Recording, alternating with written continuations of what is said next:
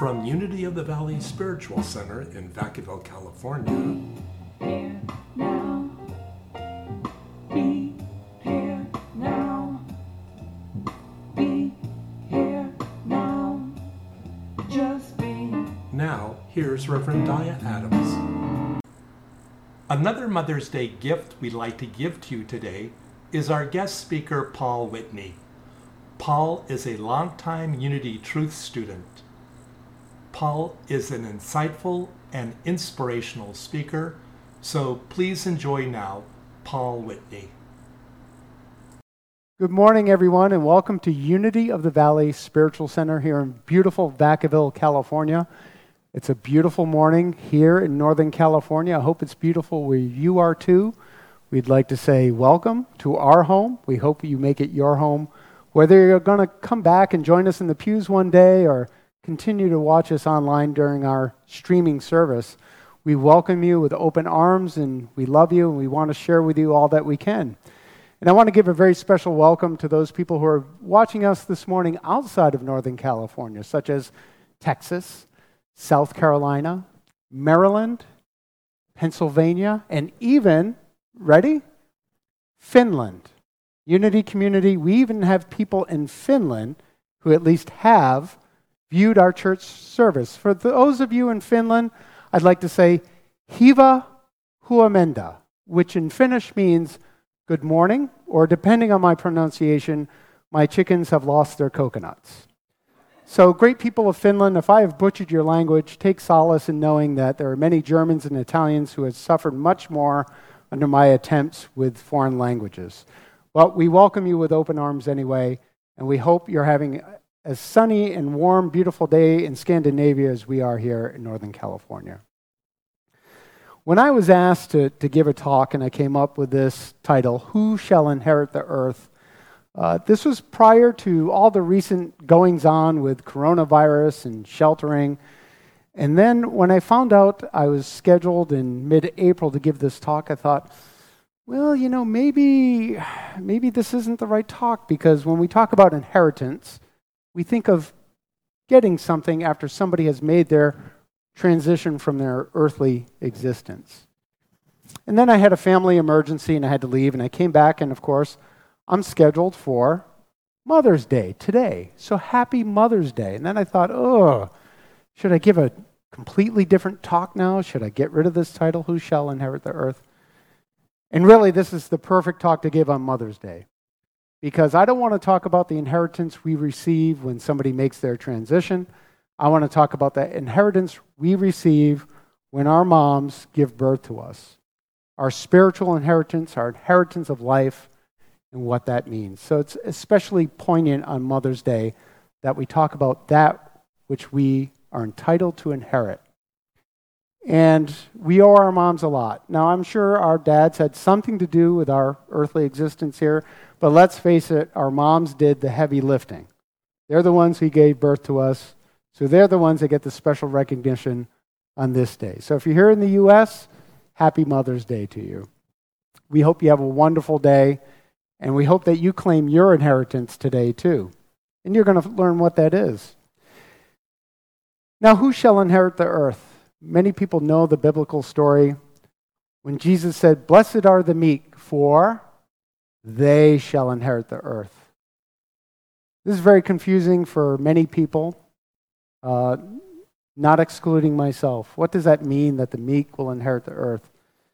It kind of implies that there's some fatherly God out there who's going to take pity on those of us who have had less than in our earthly existence, or maybe we're in a weaker or disenfranchised state. So we think of frail or maybe very elderly. Sometimes we think of the homeless as the meek. I would challenge that. You know, homeless people are probably anything but meek. They may be disenfranchised, they may have lost hope. But how many of us are ready today to go out and find our own shelter, food, water, and exist day in and day out as hard as homeless people have it? That's not a characteristic of being meek for me. And what about people who are timid? Are they meek as well? Well, don't pressure timid people to be brave. Give them hope and they will be bold. Right? So I'm not really sure I understand this meaning of meek. It implies that it's a permanent characteristic trait. And I'm just not willing to buy that. One of the problems with many biblical passages is that over the years it's been interpreted through several languages Aramaic, Latin, Greek. And in the biblical term meek, it descends from this Greek word called praeus. I hope I'm, those of you watching from Greece, I hope I'm pronouncing that correctly as well. And praeus has a very different meaning than what we give to the word meek. Praeus can mean possessing strength yet refusing to demonstrate it. And this is a picture of the biblical story where a Roman centurion went to ask Jesus to heal his house servant who had become ill. Now, if you know anything about history in biblical times, a Roman centurion did not have to ask or humble himself to anybody. Specifically, a, a Jewish man walking around the, the backcountry roads of uh, Uh, Israel, Jordan, and that entire area. They pretty much could act with impunity. And another way to demonstrate the word meek, as it comes from praeus, is possessing and knowing how to use a sword, but keeping it sheathed, right? Possessing and knowing how to use a sword, but keeping it sheathed. And there's many definitions we can even use for the word sword as well. Jesus himself said, Take my yoke upon you and learn of me, for I am meek and lowly in heart, and ye shall find rest unto your souls. Now, I know you're all biblical scholars, but when I think of Jesus Christ, the last thing I think about is this meek man and the understanding that I have of the word meek here in America with the English language. Now, keep in mind, Jesus was known to go into the temple where people were changing money in this holy place, and he started throwing over the tables where all these money changers were working. That doesn't sound very meek. Jesus went and he spent time with lepers. Jesus went and assisted Samaritans. Samaritans at the time were the outcasts of society, they were truly the disenfranchised of society during Jesus' time. And if that's not good enough for you, Jesus faced Satan himself, the fallen angel who tempted Jesus. And Jesus looked him right in the eye and said, Get behind me, Satan. He wasn't going to fall for it. That doesn't sound meek at all to me. That sounds like a man of great courage, a man who is one with God as we know him, and as a man who knew what was his to do here on earth. He knew what his rightful inheritance was. This is a, a painting depicting what's called a Gordian knot.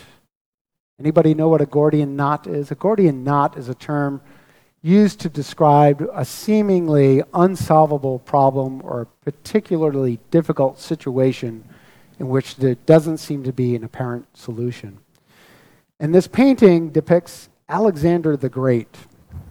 And you may be thinking to yourself, Paul, what on earth are you doing? This guy was a tremendous conqueror of Asia and parts of Europe. And what business does he have in a lecture about Jesus Christ and a church on Mother's Day. Well, this depicts Jesus, uh, I'm sorry, Alexander the Great going into Gordium. And Gordium was a capital of a region called Phrygia, which is now modern day Turkey. And there was a legend there that there was this chariot that had been bound by many, many knots. And an oracle had predicted that whatever man could figure out how to undo those knots would one day inherit all of Asia.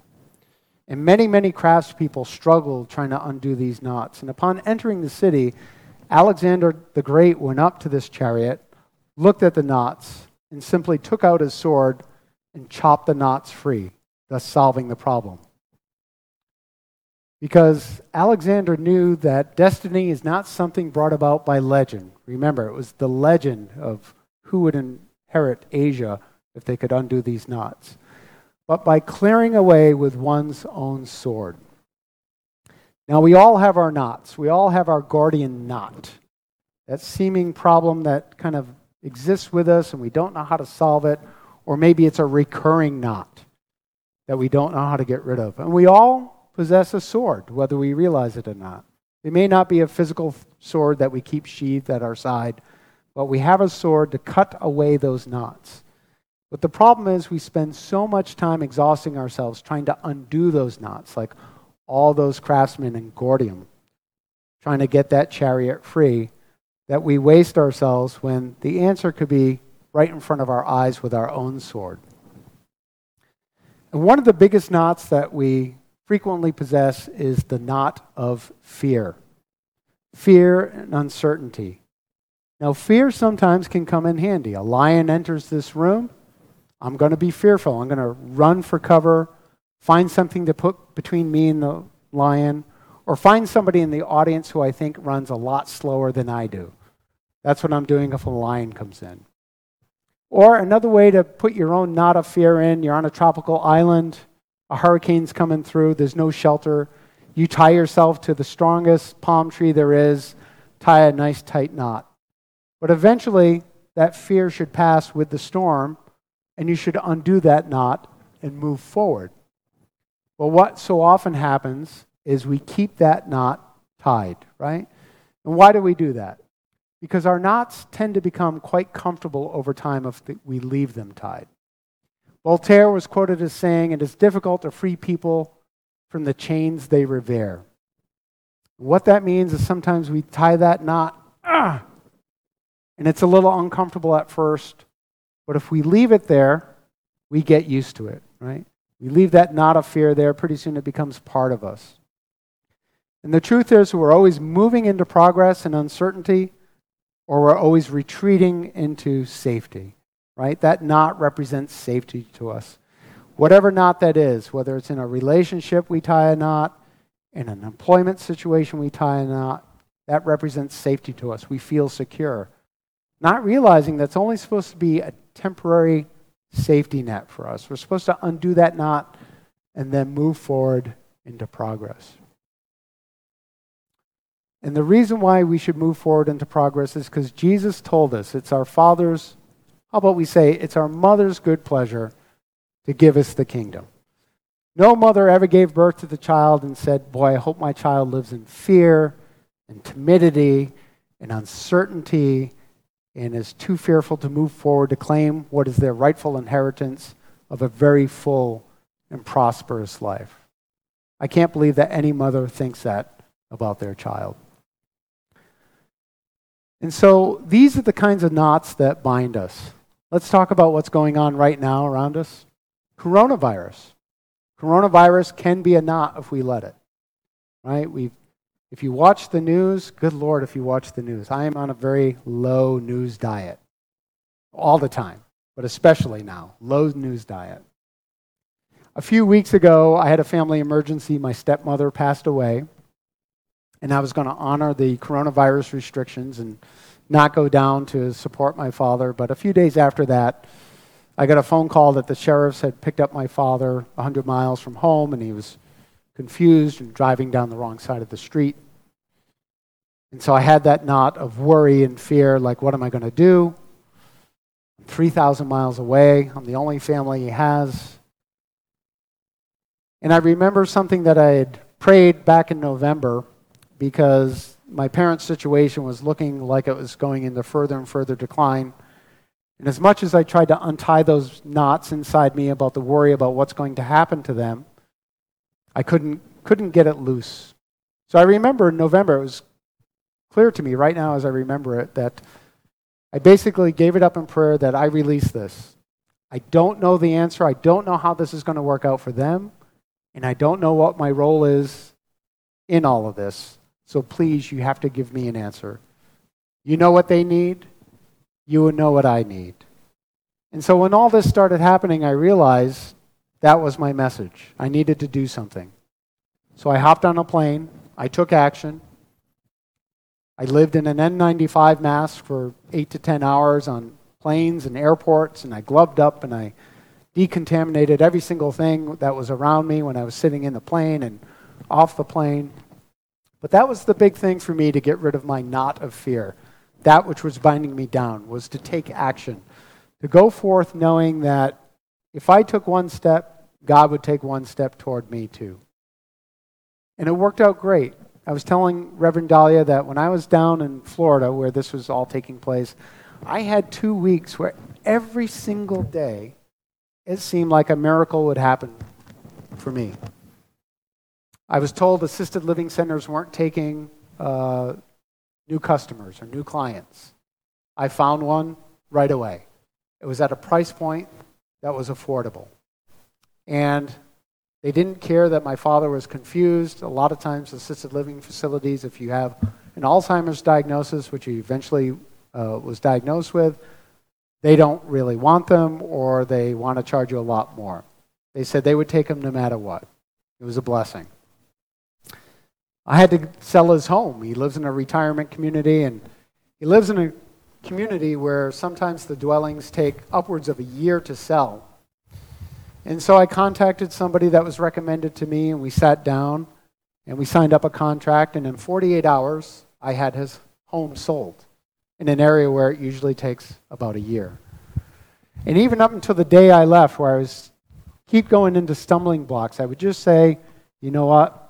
It's not mine to worry about. I'm just going to take action and I'll deal with that which comes my way. And right up to the morning I left, people that I couldn't get on the phone to cancel contracts or even get a flight out of Florida all came to be just with me taking one small step. Another knot that binds us are our relationships. Now, this could be touchy on Mother's Day, but you know, a lot of times we all have issues with mom or dad that might tie, tie knots in us, or even friends. I know in my life I've had to take out my sword like Alexander and just cut knots away with certain friendships that no longer serve me or were actually quite toxic some extending as far back from when I was 10 years old. But as we go through life, we adopt different views of the world, and sometimes those views don't meld with ours. And sometimes we don't know how to deal with it. So we get that knot, we struggle and we struggle, and when the answer is quite simple. It's to take our sword and cut it loose and free ourselves and free the other people in that relationship too from keeping up with that behavior with you. Also, with relationships on Mother's Day, you know, there are a lot of people who tie their own knots with their parents, know, like every Thanksgiving. I got to make that banana cream pie just like mom did, even though you may have absolutely zero interest in baking. But you put it upon yourself that you have to do this to keep up the family tradition. Now, Jesus was really good at this about clearing knots and telling other people about their own knots. You know, there was a story about one of his disciples who said he had to leave because his father had died. And he had to go back and bury his father and go to the funeral. And Jesus said, You know what? Let the dead bury the dead. Your God is the God of the living. Come with me. Now, he wasn't trying to say it's the wrong thing to go to somebody's funeral, a parent's funeral. He's basically just saying, question the dogma you follow. That's a knot. You know, why are you acting the way you are? you acting out of free will? Or are you acting because some kind of knot that you've tied yourself deep within you? Also, our employment are knots that bind us.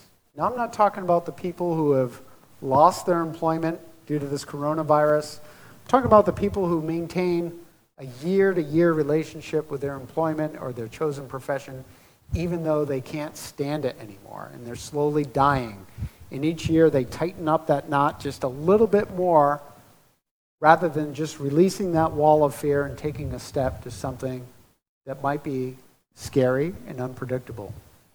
So remember, we're always stepping toward progress in the unknown or we're retreating into safety. I am sure that if Jesus Christ, the man, were here, he would tell you that there was a lot of uncertainty. He knew his mission in life, but he didn't know where the path would take him. And if you read the story of his life, that's quite evident. His road was not smooth sailing all the time. He ran into hardship, I'm sure, when he was out wandering in the desert. It got cold, it got hot, he got hungry. People wanted things from him he couldn't provide. People expected them to give him the answers that he wanted them to find within themselves. Okay? But he took one step forward toward progress, not just for him, but for the sake of those around him. So if we take a look at the coronavirus, we're all sheltering at home or in place, and I see amazing things happening. For one, I, in my own neighborhood, I have seen more families, parents and children, out walking. I've lived in my neighborhood for 22 years. Since Corona's come, I've seen more families out together walking than I've seen in 22 years combined. It's even somewhat of a hardship for me because, you know, I ride my bike to work back and forth, and there are so many people out on the bike path now, and they're, they're kind of messing up my, my cadence, but that's fine. It's great to see people out there. So they're taking action. They're not just sitting home tying new knots of fear. Over in Italy, to combat the social isolation people may be feeling, they're going out on balconies and singing to each other. Right? When we go forward into the unknown to progress, new creative ideas will come forth. They tend not to come forth when we step back into safety. And then you've got all these people. I'm looking right now at some people that we've allowed in the church. We're wearing these homemade masks, right? There are so many people out there saying, What is mine to do? We have a mask shortage. People are making these beautiful masks that you would never be able to buy two months ago. And it's just wonderful the creativity that people are stepping forward and not retreating into fear and safety. It's okay to temporarily retreat into safety when the time calls for it, not okay to stay there. Because through Christ Jesus, the law of the Spirit who gives life has set you free from the law of sin and death. So you see, life shrinks or expands according to one's courage, we should say one's vision. We don't see things as they are, we see them as we are. So you can focus on the negative aspect, and there is a negative aspect, right? We don't like to hear or read about death. But should we be focusing on the death or should we be focusing on the life? Right? We've been set free by the spirit of life. We haven't been told to fixate on the reality of death.